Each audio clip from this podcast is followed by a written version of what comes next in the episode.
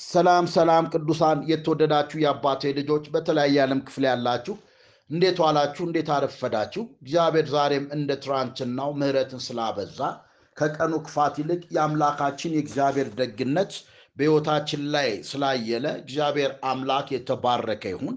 ሰሞኑን እንግዲህ በተለያየ ማህበራዊ ድረገጽ ላይ ጁዲት ካርሞና የምትባል ሴት ያስተላለፈችው መልእክት አለ ወደ ሁለት መቶ ሀያ አምስት ሰዎች በአፍጋኒስታን የሞት አዋጅ ወጥቶባቸዋል እና በዚህ ርዕስ ላይ ጸልዩ በሚል ቅዱሳን ሁሉ በእንደዚህ አይነት ነገር አይምሯቸው ተናውጠው እያየሁኝ ነው።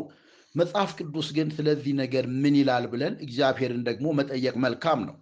በተለይ ኢየሱስ ክርስቶስ ሲያስተምር በማቴዎስ ወንጌል ምዕራፍ 16 ቁጥር 24 ላይ በዛን ቀን ኢየሱስ ለደቀ መዛሙርቱ እንዲህ አለ እኔን መከተል የሚወድ ቢኖር ራሱን ይካድ፣ መስቀሉን ተሸክሞ ይከተለኝ። ነፍሱን ሊያድን የሚወድ ሁሉ ያጠፋታል፣ ስለ እኔ ግን ነፍሱን የሚያጠፋ ሁሉ ያገኛታል። ሰው ዓለምን ሁሉ ቢያተርፍ ነፍሱን ቢያጎድል ምን ይጠቅመዋል? ወይስ ስለ ሰው ነፍሱን ቤዛ ምን ይሰጣል? የሰው ልጅ ከመላእክቱ ጋር በአባቱ ክብር ይመጣ ዘንድ አለውና ያን ጊዜ ለሁሉ እንደ ስራው ያስረክበዋል። እውነት እላችኋለሁ የሰው ልጅ በመንግስቱ ሲመጣ እስኪያዩ ድረስ እዚህ ከሚቆሙት ሞትን የማይቀምሱ አንዳንድ አሉ ይላል። ስለ እኔ ነፍሱን የሚያጠፋ ሁሉ ያገኛታል ነው የሚለው። በኢዮብ መጽሐፍ ላይ እግዚአብሔር ቃል ሲናገር የጻድቅ ሰው ሞት እኔ ልሞት ይላል እና ምን አይነት እድለኞች ናቸው ስለ ክርስቶስ ሲሉ ታውቃላችሁ። እንደ ክፉ አድራጊዎች እንደ ወንበዴዎች ማንም ሰው መከራን አይቀበል ይላል። ግን ደግሞ ስለ ክርስቶስ እኮ የሚከፈሉ ዋጋዎች ሁሉ ኢየሱስ ክርስቶስ አስቀድሞ ጽፏል። በሰርመኔስም ቤተ ክርስቲያን ላይ ኢየሱስ አስቀድሞ የተናገረው ነገር ምንድን ነው?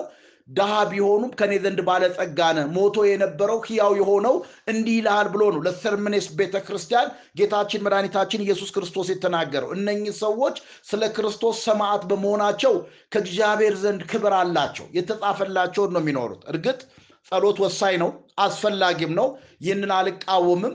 ምክንያቱም የዘብዴዎስ ሚስት ሁለት ልጆቿን ይዛ ወደ ኢየሱስ ክርስቶስ ከመጣች በኋላ በመንግስት በቆምክ ጊዜ ልጆቼን ግራና ቀኝ አቁምልኝ ብላ በጠየቀችው ሰዓት ያንን ማድረግ የሚችል አባቴ እንጂ እኔ አይደለሁም፣ እኔ የምጠጣውን ጽዋ ጠጣላችሁ ብሎ ተናግሯቸዋል። እና ከዛ ውስጥ አንዱ ያዕቆብ ሄሮድስ ሰዎችን ደስ ለማሰኘት በሰይፍ ስለት ገሎታል። በዮሴፍ ላይ በጴጥሮስ ላይ ደግሞ እግዚአብሔር የተናገረው የትንቢት ቃል ስለነበረ መልአኩን ልኮ ጎድኑን መጥቶ ሐዋርያ ሥራ ምዕራፍ 12 ላይ ጴጥሮስን ከእስር ቤት እንዲወጣ አድርጎታል። ያንን ያደረገው ደግሞ በነ ማርቆስ ቤት የሚደረገው ጸሎት ነው እግዚአብሔር እንዲንቀሳቀስ ያደረገውና ብዙ መታወክና መጨነቅ አያስፈልግም። ምክንያቱም የእኛ ድርሻ እንደ እግዚአብሔር ሰው በእነኝህ ሰዎች እግዚአብሔር የሚሰራው ስራ ካለ እግዚአብሔር ይመስገን፣ እግዚአብሔር ያተርፋቸዋል። ግን ደግሞ በሰይፍ የሚሞት ሁሉ የተቀጣ ሳይሆን እንደ ያዕቆብ የሰማዕትነትን ስራ እግዚአብሔር ጽፎላቸው ከሆነ ደግሞ እግዚአብሔር ይመስገን። ምክንያቱም አክሊልና ብድራት ስላላቸውና እንደ እግዚአብሔር ቃል አስቡት። ምክንያቱም ብዙ ነገር ማስተላለፍ እየቻልን ማህበራዊ ድረገጹን ሁሉ የሞላው ይሄ ነገር ሆነ። የሆነ መቅሰፍት ነገር እንደመጣ እነኚህ ሰዎች ሌቦች፣ ወንበዴዎች ሆነ አይደለም፣ ክርስቶስ ኢየሱስን ታውቃላችሁ። ይሄን እድል የሚያገኙ በጣም ጥቂቶች ናቸው። በጣም ጥቂቶች እግዚአብሔር የወደዳቸው ስለ በጉ ስለ ክርስቶስ መስዋዕት ለመሆን እግዚአብሔር የመረጣቸው በጣም እድለኛ ሰዎች ናቸውና መቅሰፍት እንደመጣ ክፉ ነገር እንደመጣባቸው እንዳናስብ። ይልቁንም እድለኞች እንደሆኑ ስሙን ሳይክዱ በክርስቶስ ኢየሱስ ያለውን የዘላለምን ሕይወት ያገኙትን በእርሱ ስራ ያገኙትን ጽድቅና ሕይወት ያለምንም compromised እውነት በመናገራቸው ለእንደዚህ አይነት ክብር በመታጨታቸው መቼም ኢየሱስ ክርስቶስ ወደ ሞት እየሄደ ወደ ክብር እየሄድኩ ነው እንዳለ ታውቃላችሁ። የእግዚአብሔር አደራረግ ከሰው የተለየ ነውና ብዙ ግራ ባይገባን ጥሩ ነው። ምክንያቱም ስለ ጌታ መስዋዕት ቢሆኑ ልናዝን አይገባም፣ እንዲያውም ልንደሰት ይገባል። በዚህ ክፉ ዘመን ሰዎች ራሳቸውን በሚወዱበት ዘመን፣ ኢየሱስን በማይወዱበት ዘመን ስለ ክርስቶስ ሲሉ ዋጋ ለመክፈል የተዘጋጁ ሰዎች በማየታችን የእኛስ መንገድ ምን ያክል ነው? እነኚህ ሚስዮናውያኖች አገራቸውን ቤታቸውን ጥለው ሁሉ ነገራቸውን ጥለው እውነተኛውን ወንጌል ወደ ዓለም ሁሉ ሂዱ፣ ወንጌልን ለፍጥረት ሁሉ ስበኩ ያለውን የክርስቶስ ኢየሱስን ትእዛዝ ታዘው በሙስሊሙ ዓለም ውስጥ ነፍሳቸውን ቀብዲ አስይዘው በነፍሳቸው ተወራርደው ይሄ ነገር እንደሚመጣባቸው አምነው ነው። ጌታ ኢየሱስ ረድቷቸው ነው። የእግዚአብሔር ጸጋ ከነሱ ጋር ሆኖ ነው እና በእንዲህ አይነት መንገድ አማኞች ይህንን ነገር ብንረዳው መልካም ይመስለኛል። ምክንያቱም የጻድቅ ሰው ሞት እኔ ልሙት እኔ ልሙት ፍጻሜውም ያማረ ነው ስለሚል ፍጻሜያቸው ያማረ ስለሆነ ከእግዚአብሔር እድል ፈንታ ስላላቸው ማለት ነው።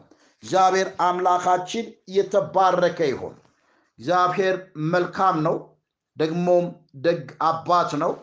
ከእግዚአብሔር ቃል አንድ ስፍራ አነብና የዕለቱ መልእክታችንን ጸልየን የእግዚአብሔርን ቃል እንመለከታለን።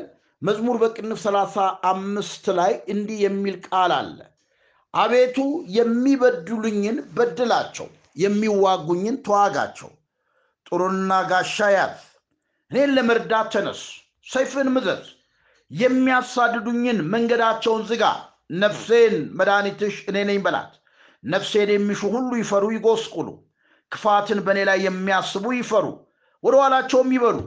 በነፋስ ፊት እንዳለ ትቢያ ይሁኑ። የእግዚአብሔር መልአክ ያስጨነቃቸው መንገዳቸው ድጥና ጨለማ ይሁን። የእግዚአብሔር መልአክ ያሳዳቸው። በከንቱ ያጠፉኝ ዘንድ ወጥመዳቸው ሸሽገውብኛልና ነፍሴን በከንቱ አበሳጭተዋልና ያላወቁት ወጥመድ ይምጣባቸው። የሸሸጉት ወጥመድ የያዛቸው በዚህ ወጥመድ ውስጥ ይወድቃሉ። ነፍሴን ግን በእግዚአብሔር ደስ ይላታል፣ በማዳኑም ሐሴት ታደርጋለች። አጥንቶቼ ሁሉ እንዲህ ይሉሃል፣ አቤቱ እንዳንተ ማን ነው? ችግረኛን ከሚቀማው እጅ ችግረኛንና ድሃውን ከሚነጥቀው እጅ ታድነዋለህ። የክፋት ምስክሮች ስነሱብኝ፣ የማላውቀውን በእኔ ላይ ተናገሩ። ስለ በጎ ክፋትን መለሱልኝ። ነፍሴም ልጆችን አሳጧት። እኔ እነርሱ በታመሙ ጊዜ ማቅ ለበስኩ፣ ነፍሴን በጾም አደከምኳት። ጸሎቴ ወደ ብብቴ ትመለስ። ለወዳጄና ለወንድሜ እንደማደርግ አደረግኩ። ለእናቱ እንደሚያለቅስ ራሴን ዝቅ ዝቅ አደረግኩ። በእኔ ላይ ተሰበሰቡ፣ ደስም አላቸው። ግፈኞች በእኔ ላይ ተሰበሰቡ፣ እኔም አላወቅኩም። ቀደዱኝ፣ አልተውኝም። ፈተኑኝ፣ በሳቅም ዘበቱብኝ። ጥርሳቸውን በእኔ ላይ አንቀጫቀጩ። አቤቱ እስከ መቼ ድረስ ታየልኛለህ? ነፍሴ እስከ ክፉ ስራቸው ብቸኛነቴን ከአንበሶች አድናት። አቤቱ በታላቅ ጉባኤ ውስጥ እገዛልሃለሁ፣ በብዙ መካከል አመሰግንሃለሁ። በግፍ የሚጠሉኝ በላዬ ደስ አይበላቸው፣ በከንቱ የሚጣሉኝ በዓይናቸው አይጣቀሱብኝ። ለእኔ ሰላምን ይናገሩኛልና በቁጣም ሽንገላን ይመክራሉና አፋቸውን በእኔ ላይ ያላቀቁ እሰይ እሰይ ዓይናቸው አየው ይላሉ ዓይናችን አየው ይላሉ። አቤቱ አንተ አየኸው ዝምም አትበል። አቤቱ ከኔ አትራቅ። አምላኬ ጌታዬ ወደ ፍርዴ ተነስ። አቤቱ ፍርዴን አድምጥ። አቤቱ አምላኬ እንደ ጽድቅ ፍረድልኝ፣ በላይም ደስ አይበላቸው። በልባቸው እሰይ እሰይ ነፍሳችን ደስ አላት አይበሉ፣ ደግሞም ዋጥ ነው አይበሉ። በመከራዬ ደስ የሚላቸው ይፈሩ፣ በአንድነት ይጎስቁሉ። በእኔ ላይ የሚታበዩ እፍረትና ጉስቁልናን ይልበሱ። ጽድቅን የሚወዷት ደስ ይበላቸው፣ ሐሴትንም ያድርጉ። የባሪያውን ሰላም የሚወድ እግዚአብሔር ታላቅ ይሁን ዘወትር ይበሉ። ምላሴ ጽድቅህን ሁልጊዜም ምስጋናህን ይናገራል ይላል። ሃሌሉያ! እግዚአብሔር የተባረከ ይሁን። እንግዲህ ይሄ መዝሙር የዳዊት መዝሙር ነው። ዳዊት በከፍተኛ መከራ ውስጥ ሆኖ በከፍተኛ ስቃይና ስደት አጣብቂኝ ውስጥ ሆኖ የዘመረው መዝሙር ነው። ዳዊት እንደገና ከሳኦል እየተሰደደ እርሱን በከዱ የሳኦል ሰዎች የሐሰት ውንጀላ እየተሰራጨበት ነበር። ዳዊት የእግዚአብሔር ምርጥ ንጉሥ ስለነበር ትክክለኛ ዓላማን ይዞ ይጓዝ ስለነበር ሳኦል ከልጆቹ አንዱን ለማንገስ ብሎ ዳዊትን ለማጥፋት እየጣረ ነበር። የመንግስትን ስራ በመምራት በማስተዳደር ፈንታ ሳኦል በገዛ ጥርጣሬው ጥላቸው ተነድቶ ዳዊትን ማሳደድና መግደል ፈለገ። ይህ ጥላቸው ደግሞ ወገኖቼ መኳንንቱ በሚመገቡበት በሚሰጡት የውሸት መረጃ አማካኝነት ይብስ እየተቀጣጠለ መጣ። በጣም የሚገርመው ይሄ መዝሙር 68 መዝሙር 35 የሚመደበው በእርግማን መዝሙሮች ስር ነው። የእርግማን መዝሙሮች አሉ። ለምሳሌ መዝሙር አምስትን ማየት ትችላላችሁ። ዳዊት ለእግዚአብሔር ሶስት ልመናዎችን አቅርቧል። እግዚአብሔር ቆይቶ ምላሽ ሰጥቶታል። አንዳንዴ የበረከት መዝሙር አለ፣ አንዳንዴ የእርግማን መዝሙር አለ። ጠላቶቻችንን እየረገምን መቼም ስጋና ደም የእኛ ጠላት አይደለም። ነገር ግን ከሰው ጀርባ ያለውን መንፈስ እኛ በአዲስ ኪዳን ያለን አማኞች ፈጽሞ ህይወታችንን ሚዘረብን ምክንያቱም ባላጋራችሁ ዳቢሎስን ተቃወሙት ስለሚል ዳቢሎስ በሚያንቀሳቅሳቸው ሰዎች የሚሰራውን ክፉ መንፈስ ልንረግመው እነኛ ሰዎች ኤልሳን እየተከተሉ አንተ መላጣ ሲሉ በአምላኩ ስም ረገማቸው ይላል። ወጥቶ ሰባበራቸው ነው የሚለው። እኛ ለበረከት እንጂ ለእርግማን አልተጠራንም እና ግን ደግሞ ክፉ መናፍስቶችን የመርገም ስልጣን አለን። ደግሞም አማኞችን የመባረክ ስልጣን አለን። ሰዎችን የመባረክ ስልጣን አለን። ስለዚህ ዳዊት ከሚዘምራቸው ዝማሬዎች ከእርግማን ዝማሬዎች አንዱ ነው። ከደረሰበት ነገር የተነሳ በነኛ በሚያሳዱ ሰዎች ላይ የእግዚአብሔር እጅ እንዲከብድ እየተራገመ የሚጸልይበት ጸሎት ነው። እንግዲህ በቁጥር አንድ ላይ ዳዊት ሁለት ነገሮችን ተናግሯል። ከቁጥር አንድ እስከ ቁጥር አስር ዳዊት ከሚያልፍበት መከራ የተነሳ እግዚአብሔርን ጠብቀኝ፣ ፍረድልኝ እያለ ነው። ምክንያቱም ሳኦል ጦር ሜዳን የመረጠ ዳዊት ግን ደግሞ ወደ ጌታ ተመልሶ በክርክሩ ጠበቃውና ፈራጁ እንዲሆንለት የተማጸነበት ስፍራ ነው። ይሄኛው ውጊያን ይፈልጋል። ዳዊት ደግሞ ቢዋጋ እንደሚያሸንፈው ያውቃል። ምክንያቱም ጎልያድ ጎልያድን ፈርቶ የነበረ ሳኦል ጎልያድን የጣለው ዳዊት ነው። ዳዊት ጋር ፍትህ አለ። ዳዊት ጋር እውነት አለ። ዳዊት ተራረኛ የነበረ ሰው ነው። እግዚአብሔር ምንም እንኳን ቢቀባው ለንጉሥ ሰሚት የሚያደርግ ሰው ነው። እግዚአብሔርን የሚፈራ ሰው ነው። ስለዚህ ይሄ ሰው ጦርነትን መርጧል። ይህንን በእስራኤል እልፍ አላፍ ተራሮች ብትሰወር ከእጅ አታመልጥም ብሎ ጦርነት ጎስሞበት የወጣውን ዳዊት ሊያሳድድ ሲወጣ ዳዊት ከጦርነት ይልቅ እግዚአብሔር ዳኛ ነው፣ እሱ ይፈርዳል፣ እግዚአብሔር ይጠብቀኛል አለ። አንዳንድ ጊዜ አቅም አለን፣ ጉልበት አለን፣ ኃይል አለን ብለው ኃይለኛ የሆኑ ሰዎች ሌሎችን ግፍ ሲያደርጉ፣ ሲጨቁኑ፣ ሲረጡ፣ ሲያሰቃዩ፣ ባላቸው ነገር ሁሉ ሲያሳድዱ፣ ነገር ግን አቅም አልባ የሆኑ ሰዎች አቅም ፍለጋ ወደ አምላካቸው ወደ እግዚአብሔር ይጠጋሉ። ምክንያቱም የዳዊትም ሕይወት በእነዚህ አይነት መንገድ ነበርና ጌታ ተዋጊ እንደሆነ ስለሚያውቅ ሳኦል ውጊያን ከመረጠ እግዚአብሔር ተግዳሮቱን መቀበል አይሳነውም። ምክንያቱም ዳዊት ራሱ ወታደር በመሆኑ የእግዚአብሔርን የጦር ልብስ ለብሶ መሳሪያውን ይዞ በአይነ ሕሊናው ተመልክቷል። ምክንያቱም እንደሚናገረው እኔ ለመርዳት ተነስ፣ ጥሩርና ጋሻ ያዝ፣ የሚዋጉኝን ተዋጋቸው፣ የሚያሳድዱኝን መንገዳቸውን ዝጋ እያለ ነበረ ይጸልይ የነበረው። ስለዚህ ጋሻ እግዚአብሔር አብዛኛውን የሰውነት ክፍል የሚሸፍን ትጥቅ እንደሆነ ያውቃልና ጠላት ዳዊትን ጠልቶታል። ስለዚህ እያባረረው ነው። ስለ እርሱ ውሸትን አስወርቷል፣ ያሳድደዋል፣ ሊጎዳውና ሊገድለው ፈልጓል። በመሆኑም ግጭቱ የህይወትና የሞት ጉዳይ ስለነበረ ዳዊት እግዚአብሔር እንዲረዳው፣ እግዚአብሔር እንዲጠብቀው፣ እግዚአብሔር እንዲፈርድለት ወደ አምላክ ወደ እግዚአብሔር ጮኋል። የአባቴ ልጆች በዘጸአት እንደተነገረ ሁሉ ጌታ ልክ መንገዱን እንዲዘጋ በእርሱና በሳኦል ዘጸአት 14 ቁጥር 19ን አንብቡት። በሰራዊቱ መካከል እንዲቆም ተማጥኗል። እዛ ዘጸአት ላይ የምትመለከቱት በግብፃውያንና በእስራኤላውያን መካከል ሁለቱም በውሃ ውስጥ ነበሩ፣ በቀይ ባህር ውስጥ ነበሩ። ነገር ግን ደግሞ እስራኤልን እንዳይደርሱ እስራኤልን እንዳይጎዱ እግዚአብሔር በመካከላቸው በደመና እንደዘጋባቸው የክፉን መንገድ እግዚአብሔር እንዲዘጋበት ዛሬ ለእናንተም በክፉ የሚከተላችሁን በክፉ የሚያሳድዳችሁን እግዚአብሔር አምላክ መንገዱን ይዘጋበታል። ስለዚህ ዳዊት ተማጽኗል። ከዚህ የጌታ መልአክ ጠላትን እንዲያሳውራቸው፣ እንዲመልሳቸው፣ እንዲያሳድዳቸው ለመነ። ይሄ ደግሞ ለውርደትና ለሽንፈት ለመጨረሻ ጥፋት ይዳርጋቸዋል።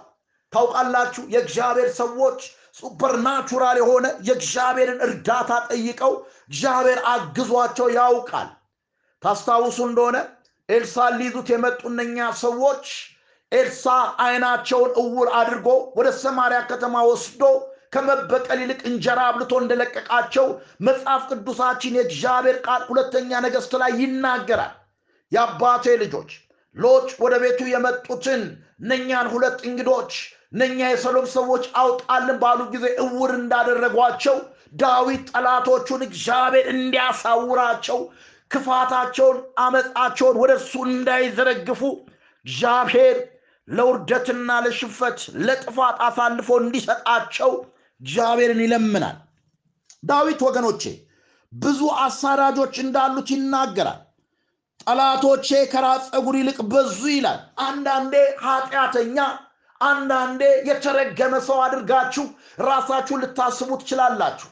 ምክንያቱም ምንም ሳታደርጉ አንዳንዴ እርሾም ጥቂትም ነገር አዋታችሁ ግን ደግሞ ከአቅም በላይ የሆነ ጠላት ይበዛባችኋል። ለምንድን ነው ጠላት በእናንተ ላይ የሚበዛው? ከእናንተ ምንም ነገር ሳይኖራችሁ ምንም ነገር የማትችሉ ሰዎች ሆናችሁ ጠላቶቻችሁ ከራሳችሁ ጠጉር በላይ የበዙ ከሆነ እመኑኝ እግዚአብሔር በእናንተ ላይ አጀንዳ አለው፣ በእናንተ ላይ ጉዳይ አለው። ዳዊት ትንሹ ዳዊት ጎልያድን መጣሉ በንጉሥ እንዲሰደድ አድርጎታል። ንጉሥ ብቻ እኮ አይደለም፣ ብዙ ሰዎች ዳዊትን በቅናትና በምቀኝነት መከራ ውስጥ ሲገቡ ሊወግሩት ድንጋይ ይዘው እንደተነሱ አንደኛ ሳሙኤል ምዕራፍ ሰላሳ ላይ ይናገራል። ብዙ ጠላት ስላለህ መንገድ ትክክል አይደለም ማለት አይደለም። ግን ደግሞ መንገድን ሰልለ ብዙ ጠላት ካለህ እግዚአብሔር በአንተ በአንቺ ላይ ትልቅ አጀንዳ እንዳለው እንድታስተውሉ ነው ወገኖች፣ የአባቴ ልጆች። ስለዚህ ዳዊት ልዩ የሆነ ማረጋገጫ እንዲሰጠው እግዚአብሔርን መጠየቁ አያስደንቅም። ሳኦልና ሰዎቹ በእግዚአብሔር ሰማያዊ ሰራዊት ስለተመቱ ትቢያ ሆኑ፣ ማለትም እንክትክት አሉ። ለምንም የማይጠቅሙ የማይረባ ሆኑ። በሚያዳልጥ የተራራ መንገዶች መሮጣቸው፣ በሞት ጨለማ ውስጥ መውደቃቸው ወይም ካጠመዱት ወጥመዶች በአንዱ መያዛቸው አይቀሬ ነበር። ምክንያቱም አንድ አባባል አለ፣ ጉድጓድን ስትቆፍር አታርቀው፣ ምክንያቱም አንተ ልትገባበት ይቻላል። ይሄ አባባል ከትንቢተ ዳንኤል ምዕራፍ ስድስት የተወሰደ አባባል ነው ብዬ አስባለሁ።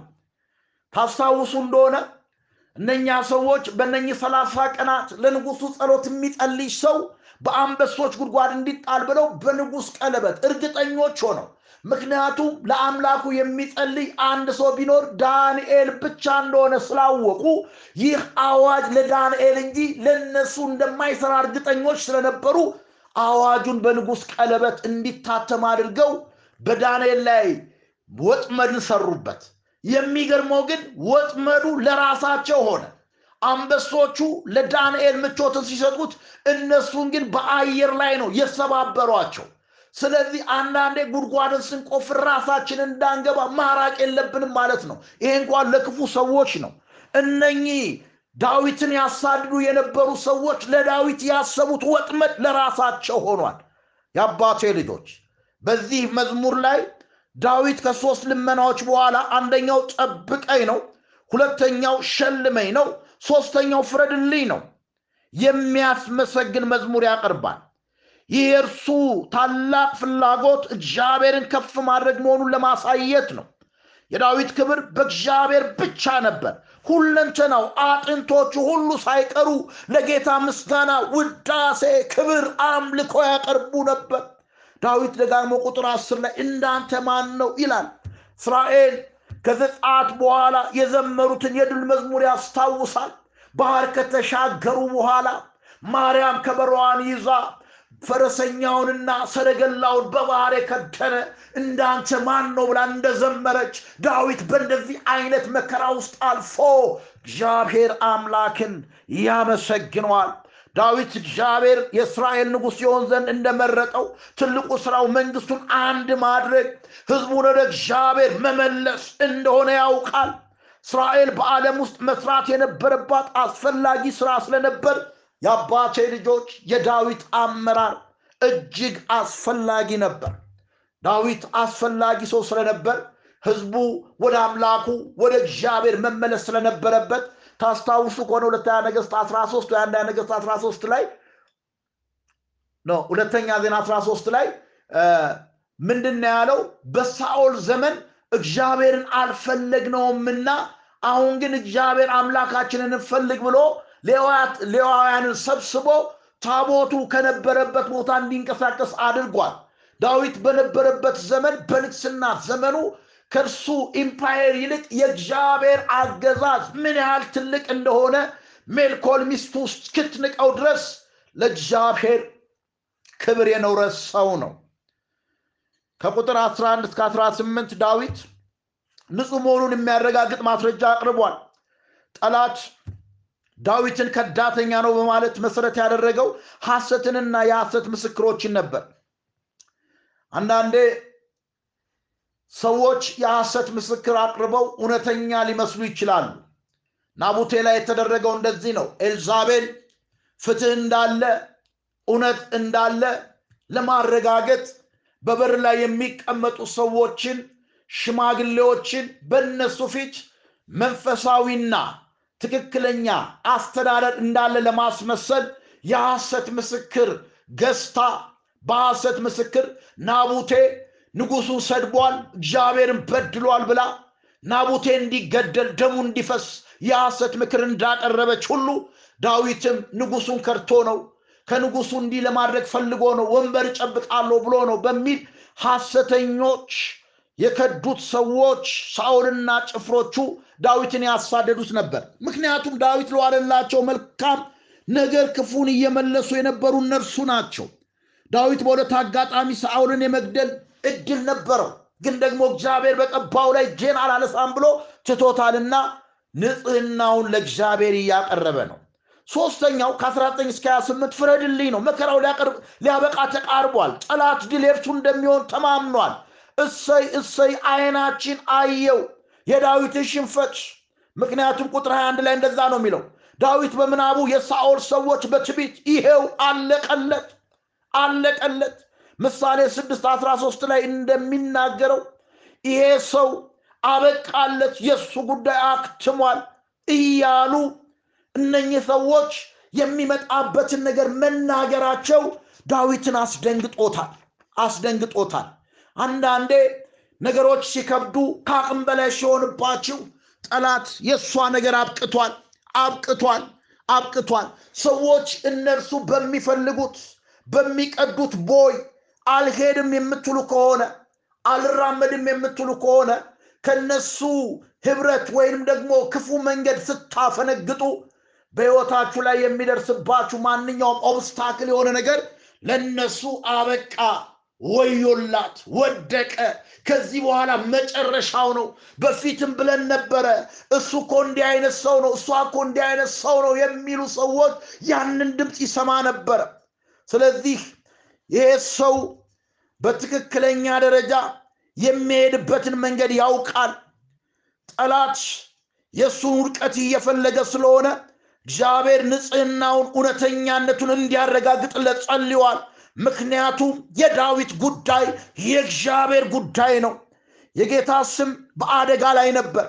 ዳዊት ቁጥር አራት ላይ ያቀረበው ጩኸት እንደገና ለእግዚአብሔር በማቅረብ ጠላት ሀፍረት እንዲከናነብ ጸልዋል የዳዊት ፍላጎት ጌታ በራሱ መንገድ በራሱ ጊዜ እንዲከበር ነበርና እግዚአብሔር የዳዊትን ጸሎት እንደሰማ ዛሬም አንድ ነገር እግዚአብሔር እየተናገራችሁ እንዳለ አስባለሁ።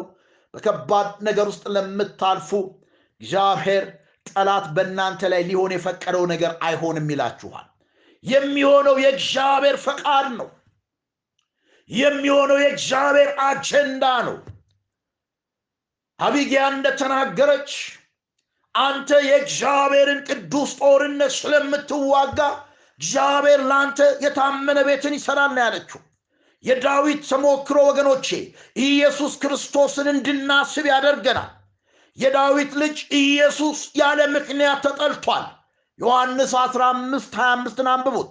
ቸርነትን ፍቅርን ያሳያቸው ሰዎች ከመሬት ተነስተው ኢየሱስን በሐሰት ከሰውት ወንጅለውታል እግዚአብሔር ዳዊትን ከጠላቶቹ ታድጎታል። ነገር ግን እግዚአብሔር አብ ለገዛ ልጁ ለኢየሱስ አራራለትም። ሮሜ 832 እንደሚናገር በገዛ ፈቃዱ ለዓለም ኃጢአት እንዲሞት አሳልፎ ሰጥቶታል። ኢየሱስ ተከሷል። አንድ ጊዜ በከባድ መከራ ውስጥ እያለፍኩ ለመብቴ ስታገል አንዲት እናት የእግዚአብሔር ሴት ይሄ ሁሉ ነገር ለምን ይደርሳል ብዬ ስናገር አንተ ከኢየሱስ ትበልጣለህ አለችኝ። እርሱን ካዋረዱት፣ እሱን ከሰደቡት፣ እሱን ያለ ስሙ ስም ከሰጡት አንተ ትበልጣለህ አለች። እርግጥ እኔ ከኢየሱስ አልበልጥም። ኢየሱስ ንጹሕ ሆኖ ነው። እኔ ግን በድካሜ በራሴ ድካም ስለመጣብኝ ነገር እግዚአብሔር እንደበደለኝ አድርጌ ለምን ሰዎች እንዲህ ያደርጉኛል ስል መንገዱ እኮ እሱ ነው። ኢየሱስ እውነት፣ መንገድ፣ ሕይወት ከሆነ እሱ በሄደበት መንገድ ልትራመድ ግድ ነውና ከኢየሱስ አትበልጥም ማለት። ለዚህ ነው ዳዊት የደረሰበት መከራ ሁሉ በጌታችን በመድኃኒታችን በኢየሱስ ክርስቶስ ላይ ስለደረሰ ጠላት ስማችሁን ሲያጠፋ የጠላት ከበባ ሲበዛባችሁ እግዚአብሔር እንዲጠብቃችሁ ንጽህናችሁን እንዲያረጋግጥ የእግዚአብሔር ስም እንዲከበር መጸለይ ምንም አይነት ጥያቄ ውስጥ የማያስገባ መራር እውነት ነው። ስለዚህ እግዚአብሔር አምላክ ይረዳናል፣ ያግዘናል። ሃሌሉያ ማሶቮ ሬካላባስ ያነማንቶስ ሬቻሎ ዳናማስ ኤላቮኒያ ሲካሉቫ እግዚአብሔርን ሁልጊዜ ባርከዋለሁ፣ ምስጋናውም ዘወትር ባፌ ነው እንደሚል የዘላለም አምላክ የእስራኤል ቅዱስ እግዚአብሔር ስለማያቋርጥ ምሕረት በኢየሱስ ስም አመሰግንሃለሁ። ነፍሴ በእግዚአብሔር ትከብራለች፣ ገሮች ሰምተው ደስ ይላቸዋል። እግዚአብሔር ከኔ ጋር ታላቅ አድርጉት፣ በአንድነት ስሙን ከፍ ከፍ እናድርግ ተብሎ እንደተጻፈ ፈረሱንና ሰረገላውን በባህር ላይ የሚጥል ልጆቹን ብቻ አቤቱ ባህር ከፍሎ በደረቅ የሚያሻግር እውነተኛ አባት ስለሆነ በዚህ ቀን ስምን ከፍ ከፍ እናደርጋለን፣ ስምን እንባርካለን።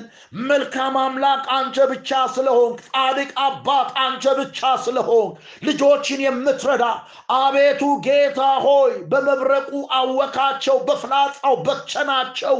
እግዚአብሔር ከሰማይ አንጎዳጎደ እንደሚል ጠላትን በሚያስገመግም እግዚአብሔር ሆይ በሚገባቸው መንገድ የምትበቀል አቤቱ ለልጆች ደግሞ መልካምን የምታደርግ ለቅዱሳን ለአማኞች ለሰው ልጆች መልካምን የምታደርግ እውነተኛ አባትና አምላክ የተፈራና የተከበርክ እግዚአብሔር አምላካችን ስለማያቋርጥ ምሕረት እናመሰግንሃለን።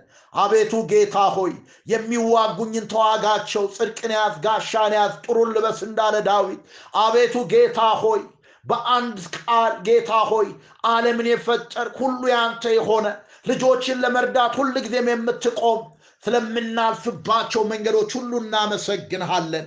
ስለ ቤተ ክርስቲያን፣ ስለ ምድራችን እናመሰግንሃለን።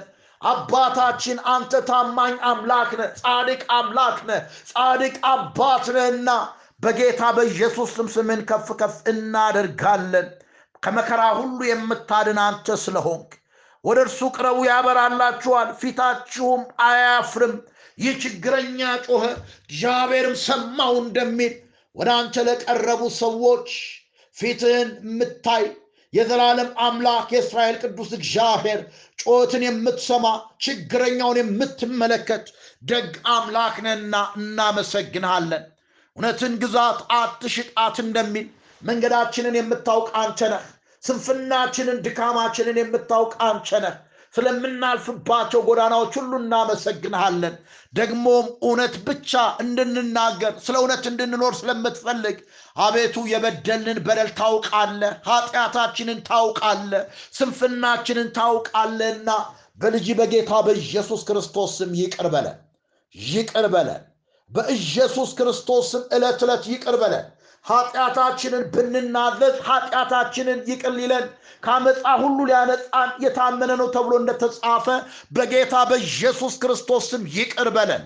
ምድራችንን ይቅር በል። በምድራችን ላይ እየሆነ ያለው ነገር ሁሉ ጌታ ሆይ አንተ አትደሰትበትም። እየሆነ ባለው ነገር ሁሉ አንተ አትከብርበትምና ምድራችንን ጌታ ሆይ ወክለን በፊት ንስሐ እንገባለን። ክፉ ሰዎች ስላደረጉት በደል ንጹህ ሰዎች አይጎዱ ብለን በኢየሱስ ስም ስለ እነሱ ኃጢአት ንስሐ እንገባለን። ስለ እኛ ኃጢአት ንስሐ እንገባለን። ስለ አባቶቻችን ኃጢአት ንስሐ እንገባለን። ወሬ ሁሉ የሚያስፈራ ነው። ተፈጥሮ ከብዷል። ወረርሽኙ ከብዷል። ጦርነቱ ከብዷል። የኑሮ ውድነት ከብዷል። በዚህ ሁሉ ጌታ ሆይ ለዚህ ነገር መፍትሄው አንተ ብቻ ነህና እባክህ ይቅር እንድትለን በኢየሱስ ክርስቶስ ስም ጸለይን። በልዩ ልዩ በሽታ ለሚማቅቁ ለሚደቁ ሰዎች የምረት እጆች ይዘርጉ፣ የተዘጉ ነገሮች ይከፈቱ፣ ጭንገፋ ከአማኞች ላይ ይሰበር፣ ዕዳ ውስጥ ያሉ ዕዳችን ይከፈል። በጌታ በኢየሱስ ክርስቶስ በተለያየ አቅጣጫ አእምሯችን ታስሮ ከሆነ ዛሬ በኢየሱስ መፈታት ይሁን።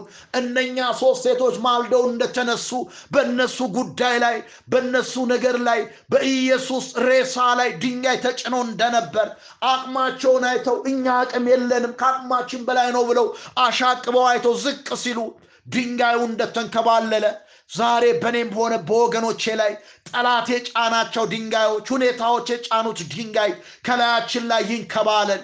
አቤቱ በምረት ምድራችንን አስብ። የበሽታ ምንጭ ይድረቅ። ነገር ግን ተጨንቃ ለነበረ ጨለማ አይሆንም እንደሚል ብርሃን ለምድራችን ይብራ። ልጅ ክርስቶስን አክብረው በጌታ በኢየሱስ ስም አሜን።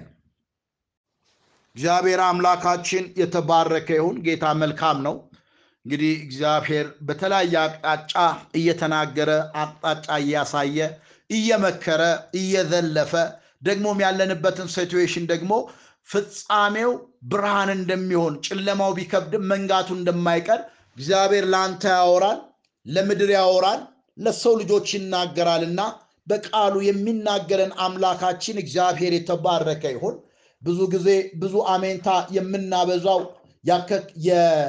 የሚያሳክከን ቦታ ላይ ሲታከክልን ነው። ነገር ግን መጽሐፍ እንደሚናገር እውነትን ግዛት አትሽጣት ይላልና ደጋግመን ንስሐ እየገባን የምንጸልየውን ጸሎት አንዳንዶች ሰለቻላችሁ። ምክንያቱም በመንፈስ ሴንስ አደርጋለሁ እናንተ በምትፈልጉት መንገድ አይደለም። ምክንያቱም ሰሞኑን እግዚአብሔር በአንድም በሌላም እየተናገረን ያለውና ኢየሱስ ክርስቶስ ከእናንተ መካከል አሳልፎ የሚሰጠኝ ማን ነው ሲል እኔ የሆንን ብለው ሁሉም እጆቻቸውን ወደ ሰው አልጠቆሙምና ራሳችንን እንፈትሽ በሚል እግዚአብሔር እየተናገረን ያለውና ለአንዳንድ ድካሞቻችንና ለመጡብን መከራ ራሳችንን ተጠያቂ ብናደርግ መልካም ነው።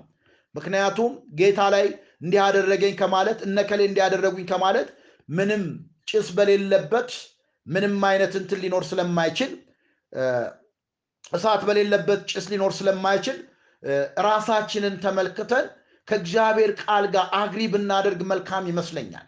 ምክንያቱም አሞስ 8 11 ላይ በምድር ላይ ራብ የምሰድበት ዘመን ይመጣል ይላል።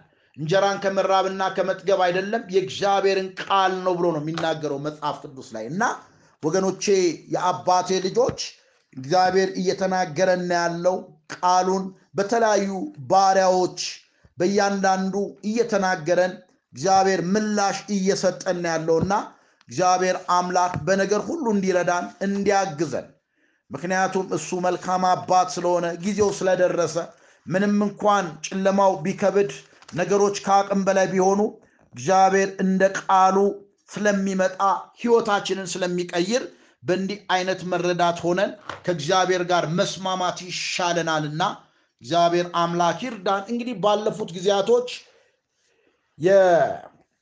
የዮሐንስን ራእይ እየተመለከትን ያለ ነው። እንግዲህ በቀደም በመልእክት ብቻ እግዚአብሔር የራሱ የፈለገውን መልእክት ሊናገር ስለፈለገ ከባለፈው ጊዜ ያቆምነውን ዛሬ እንቀጥላለን። ራእይ 13 7 እና 8 ላይ ወደኋላ ትንሽ ልመለስና እንዲህ የሚል ቃል አለ። ቅዱሳንን ይዋጋ ዘንድ ድል የሚያደርጋቸው ዘንድ ተሰጠው። በነገድና በወገን በቋንቋ በሕዝብ ሁሉ ላይ ስልጣን ተሰጠው። ከዓለም ፍጥረት ጀምሮ በታረደው በግ ሕይወት መጽሐፍ ስሞቻቸው ያልተጻፉ በምድር የሚኖሩ ሁሉ ይሰግዱለታል የሚለውን አይተን ነበር ካስታወሳችሁ። እንግዲህ ቅዱሳንን ይዋጋ ዘንድ ድል የሚያደርጋቸው ዘንድ ተሰጣቸው ብሎ ነው የሚናገረው። ምክንያቱም ቅዱሳኖች ስለ ስሙ ስለሚኖሩና ለእሱ system ስለማይሰግዱ በዛ ዘመን የሚኖሩ ቅዱሳን ለጊዜውም ቢሆን በዚህ ክፉ በነበረው አውሬ ይመታሉ፣ ይጎዳሉ። እግዚአብሔር ወዶና ፈቅዶ ከአሕዛብም ሆነ ከአይሁዳውያን ወገን ብዙዎች በሰማዕትነት እንዲሞቱ ያደርጋቸዋል። ምክንያቱም መጀመሪያ ላይ እንደተናገርኩ ዛሬ እንደምንሰማው በማህበራዊ ሚዲያ ላይ እንዳየነው ጁዲት ካርሞና የምትባል ሴት እንዳስተላለፈችው ነገሩ እርግጥ እውነት ከሆነ ክብር እንደሆነ እንድናስተውል እግዚአብሔር ወዶና ፈቅዶ ይህንን ነገር እንደሚያደርግ ዮሐንስ ራእይም ላይ በግልጽ ተጽፏል። የአባቴ ልጆች ከዓለም ፍጥረት ጀምሮ በክርስቶስ ኢየሱስ የሕይወት መጽሐፍ ስሞቻቸው ያልጻፉ በምድር ሁሉ የሚኖሩ ይሰግዱለታል ነው የሚለው። ይሰግዱለታል። ስለዚህ አንሰግድም ያሉ ሰማዕት ይሆናሉ፣ ክብር አላቸው። ለሲስተም ሰግደው አምላካቸውን እግዚአብሔርን ክደው በሕይወት ከመኖር ይልቅ ስለ ስሙ ኖረው ለሱ ለአውሬው ለጨካኙ አንሰግድም ብለው መስዋዕት በመሆናቸው እግዚአብሔር በዛ ይደሰታል። አስራ ሶስት ዘጠኝና አስር ላይ ጆሮ ያለው ቢኖር ይስማ፣ ይማረክ ዘንድ ያለው ማንም ቢኖር ወደ ምርኮኝነት ይሄዳል። በሰይፍ የሚገደል ማንም ቢኖር ራሱ በሰይፍ እንዲገደል ይገባዋል። የቅዱሳን እምነት ትዕግስት በዚህ ነው ይላል። እንግዲህ ወገኖች፣ አባቴ ልጆች ይሄ በመጽሐፍ ቅዱስ ካሉ አስፈሪ አስደንጋጭ አባባል አንዱ ለመሆኑ ክርክር የሚሻው ጉዳይ አይደለም። መጽሐፍ ቅዱስ እምነት ከመስማት ነው፣ መስማትስ የእግዚአብሔርን ቃል ይላል ሮሜ 10 17 ላይ። እዚህ ላይ ደግሞ ጆሮ ያለው ይስማ ይላል። ጆሮ ያለው ይስማ ምን ማለት ነው? ሰው ሁሉ ጆሮ አለው አይደለም እንዴ?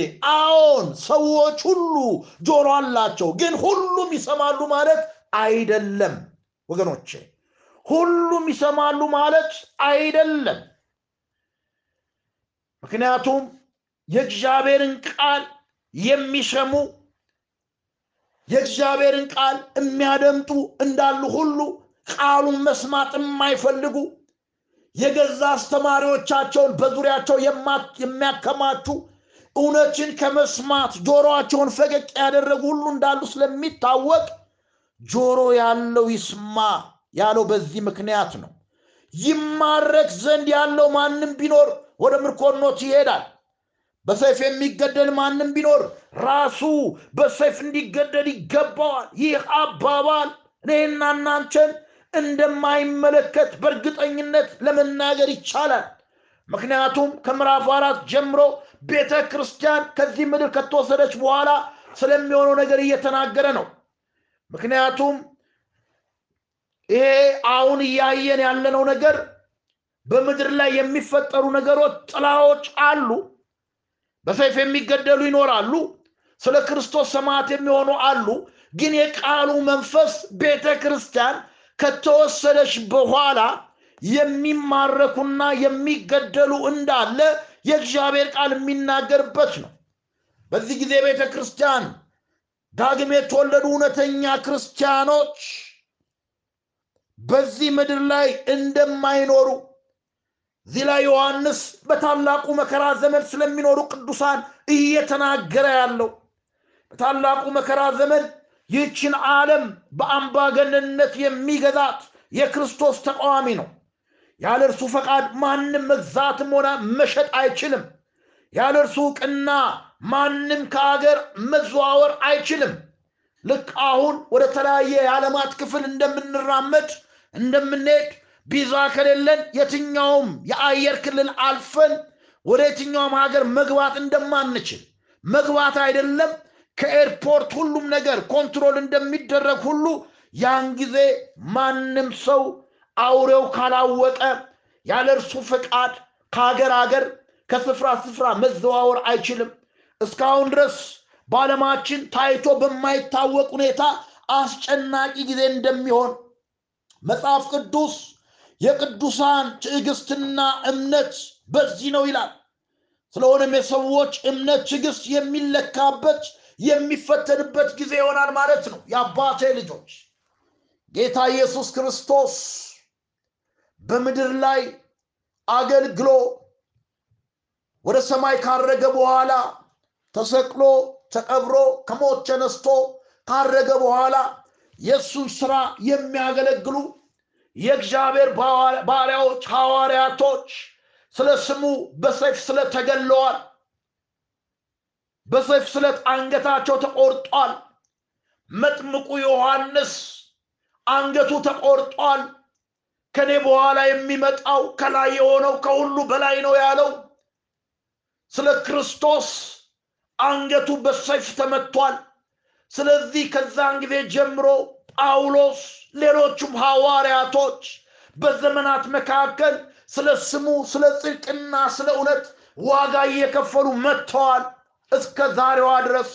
ግን በታላቁ መከራ ጊዜ ያ የከፋ የከበደ የሚሆነው ለአውሬውና ለምስሉ የማይሰግዱ ለእርሱ system የማይሰግዱ ስለሚማረኩ በሰይፍ ስለት ስለሚገደሉ ቅዱሳን ሕይወታቸው የሚለካው እምነትና ትዕግስት የሚፈተንበት ጊዜ እንደሚመጣ የሚናገረው ነው ወገኖቼ። ለአጭር ጊዜ እንኳን ቢሆን እግዚአብሔር ይህን ዓለም ለሰይጣን ቁጥጥር አሳልፎ የሰጠ ይመስላል። ዛሬ ሰይጣን በሙሉ አቅም ጉልበቱ እንዳይሰራ የመንፈስ ቅዱስ ኃይል ያግደዋል። ያን ጊዜ ግን እንደዛ አይሆንም። ስለሆነም አመፅ ያላንዳች ከልካይ ይሰራል። ያላንዳች ተቃዋሚ የልቡን ፈቃድ ይፈጽማል። እነዛ ቀናቶች ባያጥሩ አለ ኢየሱስ በማቴዎስ 24 22 ላይ ስጋ የለበሰ ሁሉ ባልዳነ ነበር ብሎ ተናግሯል። ይሄ ከወቅቱ አስጨናቂነት የተነሳ የሚሆነውን ነገር ነው ወገኖች። ራእይ 13 11 ላይ ሌላም አውሬ ከምድር ሲወጣ አየሁ። የበግ ቀንዶች የሚመስሉ ሁለት ቀንዶች ነበሩት፣ እንደ ዘንዶም ይናገር ነበር ይላል። የመጀመሪያው አውሬ የፖለቲካ መሪ ነው። መላውን ዓለም ጸጥ ለጥ አድርጎ ይገዛል። አሁን የምንመለከተው ደግሞ ሁለተኛው ማለትም የሃይማኖት መሪ የሚሆነው አውሬ ይሆናል። ወገኖቼ ብዙ ጊዜ ጥያቄዎች የሚፈጥሩብኝ ነገሮች አሉ። አንዳንዴ እድገት የሚመስል አንዳንዴ ብልጽግና የሚመስል አንዳንዴ በረከት የሚመስል ግን ደግሞ ከባድ ውድቀት በመንፈስ የምረዳቸው ነገሮች አሉ። ምክንያቱም ዓለምን አውሬው በአንድ ቁጥጥር ለመግዛት የሚያደርገው እንቅስቃሴ እንዳለ ሁሉ ሃይማኖቶችን በአንድ ረግጦ ለመግዛት የዓለም ሃይማኖቶች ህብረት የሚባል እንዳለ ታውቃላችሁ።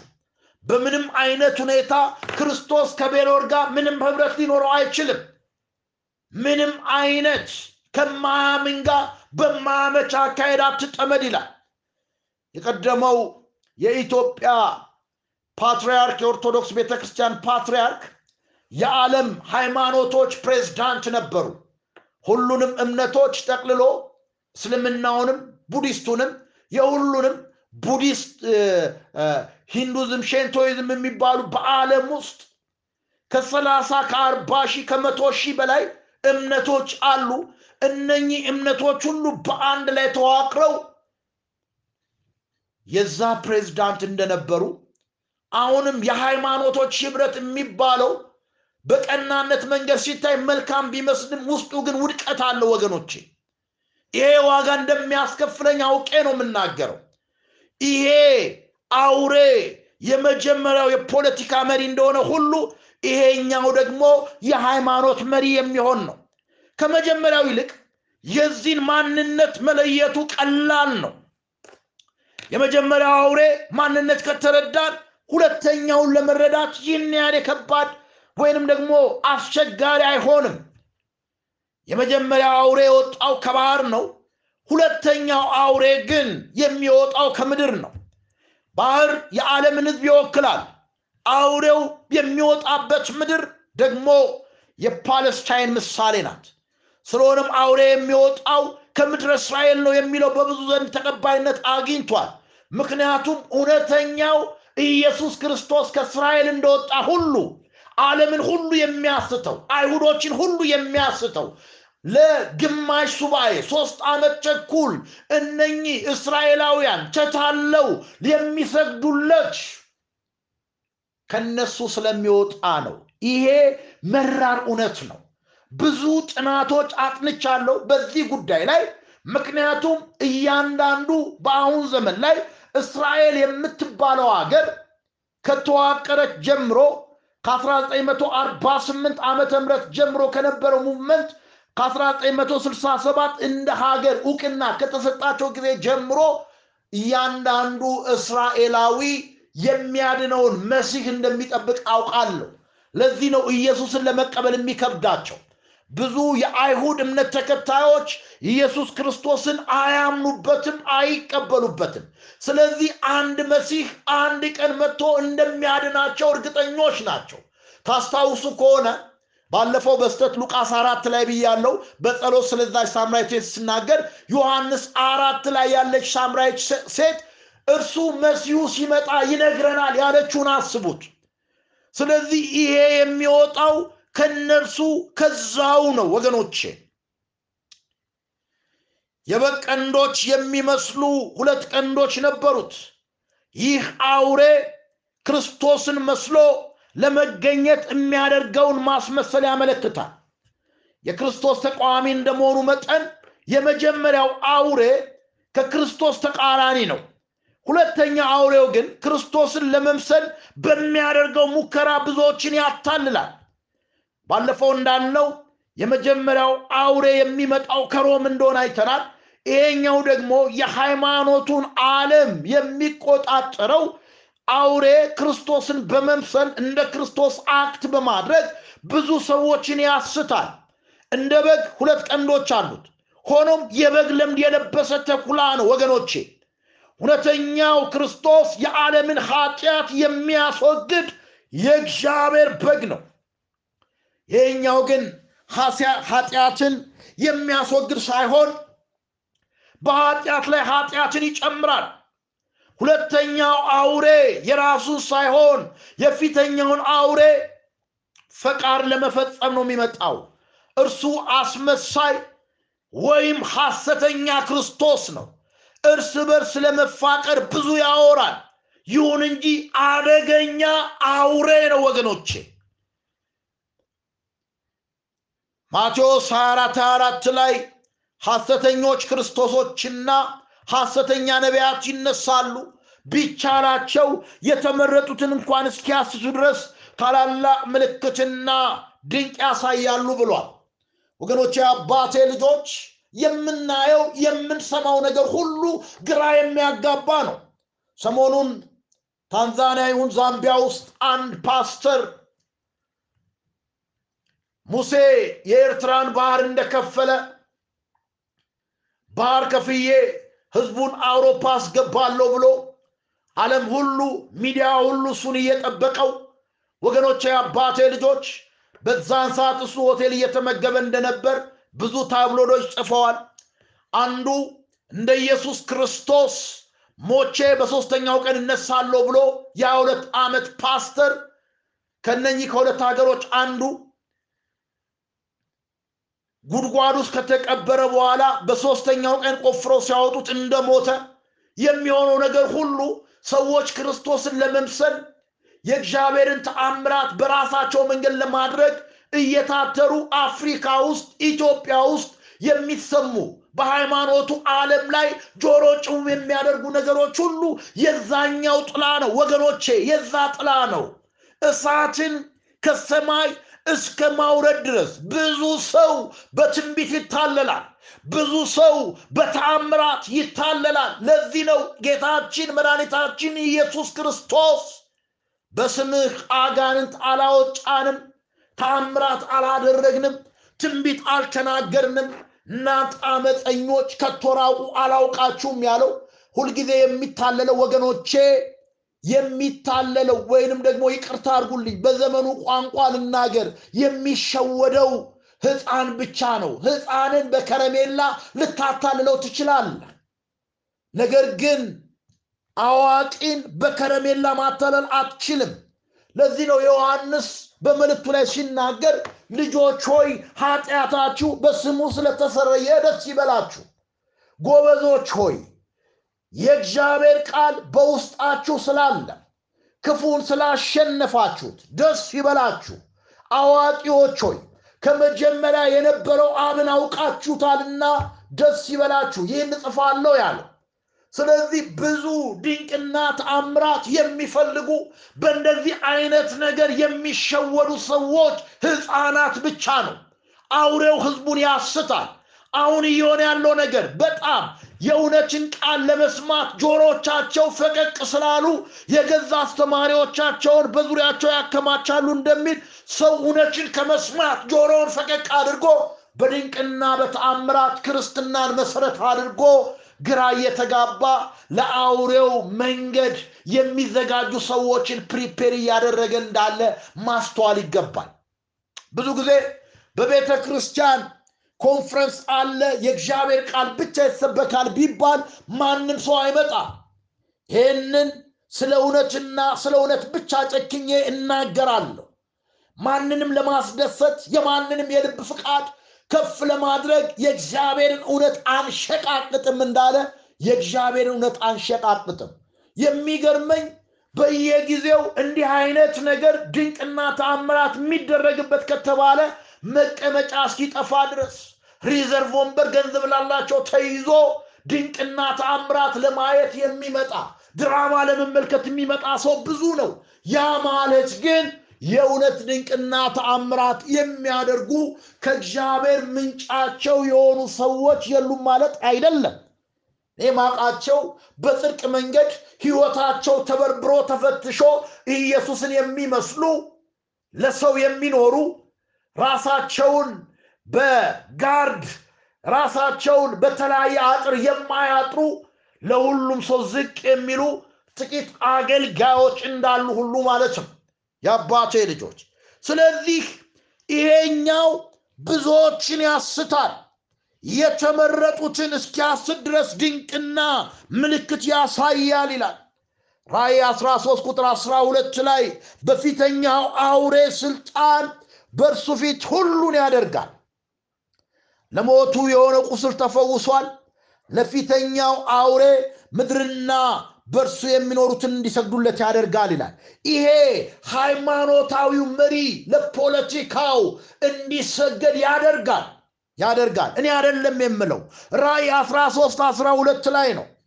የፊተኛውን አውሬ ስልጣን ተጠቅሞ ለሞቱ የሆነ ቁስል ስለተፈወሰች ለፊተኛው አውሬ ምድር ሁሉ ያለው ነገር ሁሉ የሃይማኖቱ ዓለም ለዛኛው እንዲሰግድለት ያደርጋል። ሁለተኛው አውሬ የአባቴ ልጆች ኃይልና ስልጣን ከመጀመሪያው አውሬ ይቀበላል። ስለሆነም አገልጋይነቱ እንደተጠበቀ ቢሆንም ኃይልና ስልጣን በመቀበሉ የፊተኛው አውሬ ያለው ኃይል ሁሉ ይኖረዋል። ሁለተኛው አውሬ በራይ 17 ያለችውን ጋለሞታ ከምድር ገጽ ለማጥፋት ታላቅ ዘመቻ ያደርጋል። ይህቺ ጋለሞታ ሐሰተኛ የሃይማኖት ድርጅት ስትሆን በታላቁ መከራ ዘመን ማለፍ ግድ ይሆንባታል። ለሞቱ የሆነው ቁስል ተፈወሰለት የሚለው ቃል የሚያመለክተው የመጀመሪያውም ሆነ ሁለተኛው አውሬ የመፈወስና ተአምራት የማድረግ ችሎታ ያላቸው መሆኑን ነው ራይ 13 ቁጥር 12ን ተመልከቱ ራይ 13 13 እና 14 ላይ እሳትን እንኳ ከሰማይ ወደ ምድር በሰው ፊት እስኪያወርዱ ድረስ ታላላቅ ምልክቶችን ያደርጋል። በአውሬው ፊት ያደርግ ዘንድ ከተሰጡ ምልክቶች የተነሳ በምድር የሚኖሩትን ያስታል። የሰይፍ ቁስል ለነበረው በሕይወት ለኖረው ለአውሬው እንዲያደርጉ በምድር የሚኖሩትን ሁሉ ይናገራል ይላል ወገኖቼ። በዚህ ዘመን እንዲህ አይነት መልእክት ለመናገር የእግዚአብሔር እርዳታ ብቻ ያስፈልጋል። ምድር በቲፎዞ ምድር በክፎች ምድር በአሳስቶች የተሞላችበት ዘመን። እነኚህ ሰዎች የሚታያቸው ህዝብን የሚያስቱበት መንገድ ጥሩ ጥሩ ነገር ብቻ ነው። ክፋት አይታያቸውም። በእነሱ ምክንያት የሚመጣ ውድቀት የሚመጣ መከራ አይታያቸውም ህዝቡ ልቅ ተሰዶ ህዝቡ ጉብኝት እንደሚያገኘው በረከት እንደሚያገኘው መንገዱ አልጋ በአልጋ እንደሚሆን የሚያስፈልገውን በፈለገው መንገድ እንደሚያገኝ ሳይለፋ ሳይደክም የወደደውን ነገር በፈለገው ጊዜ እምነት በሚባል ጉዳይ እንዲያገኝ ህዝቡን ፕሪፔር ያደርጉታል። መከራ የሚባል የለም ድህነት የሚባል የለም በሽታ የሚባል የለም የሚል አስተምሮት ይሰጡታል በዓለም ሳላችሁ መከራ አለባችሁ እንደሚል የኢየሱስ ክርስቶስ ስም ከበሽታ እንደሚፈውስ እነኚህ ሰዎች መናገር አይፈልጉም።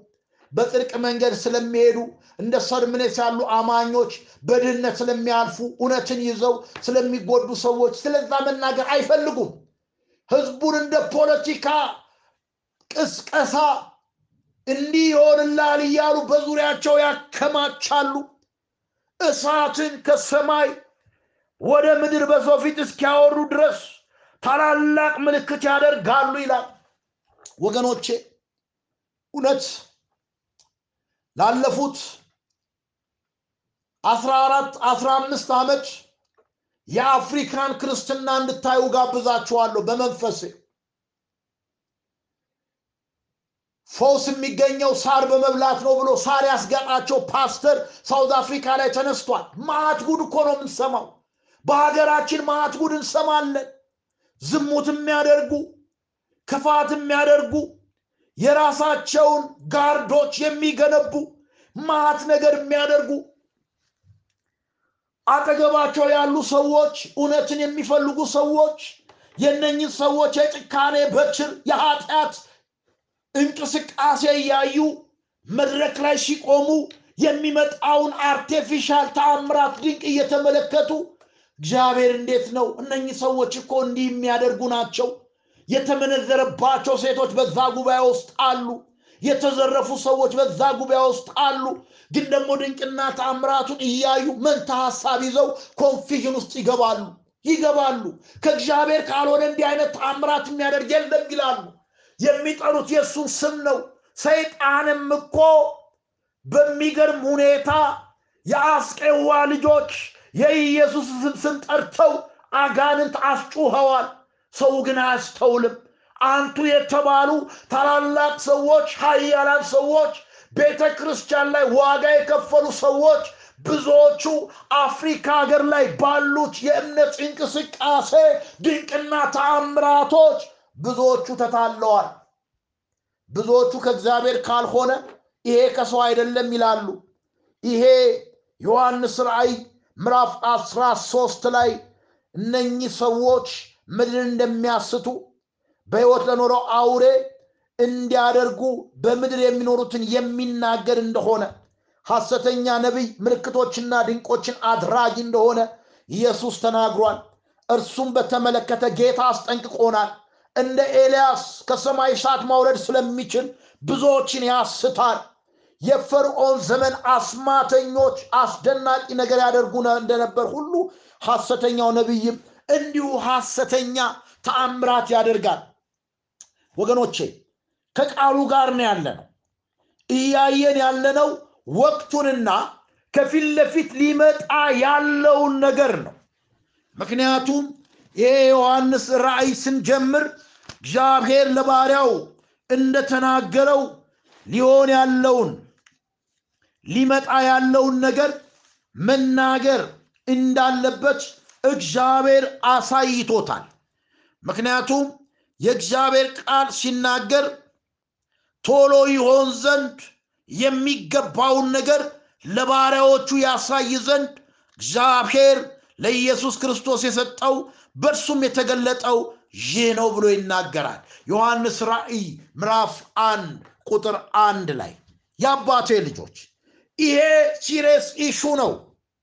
የሙሴ በትር ወደ እባብ ስትቀየር የፈርዖንም አስማተኞች እስከ አምስተኛው ተአምራት ድረስ artificial የሆነ ነገር አድርጓል። ነገር ግን የእነሱን እባብ የሙሴ እባብ ውጠዋለች አሁን ኢትዮጵያ ምድር ላይ አፍሪካ ምድር ላይ የሚደረገውን የሐሰት ድንቅና ታምራት የሚውጥ አደራረግ የሚውጥ አሰራር እግዚአብሔር ከምድራችን ላይ ያስነሳል፣ ትውልድ ያስነሳል። ወጣቶች ይነሳሉ፣ እናቶች፣ አባቶች፣ ሕፃናት ይነሳሉ።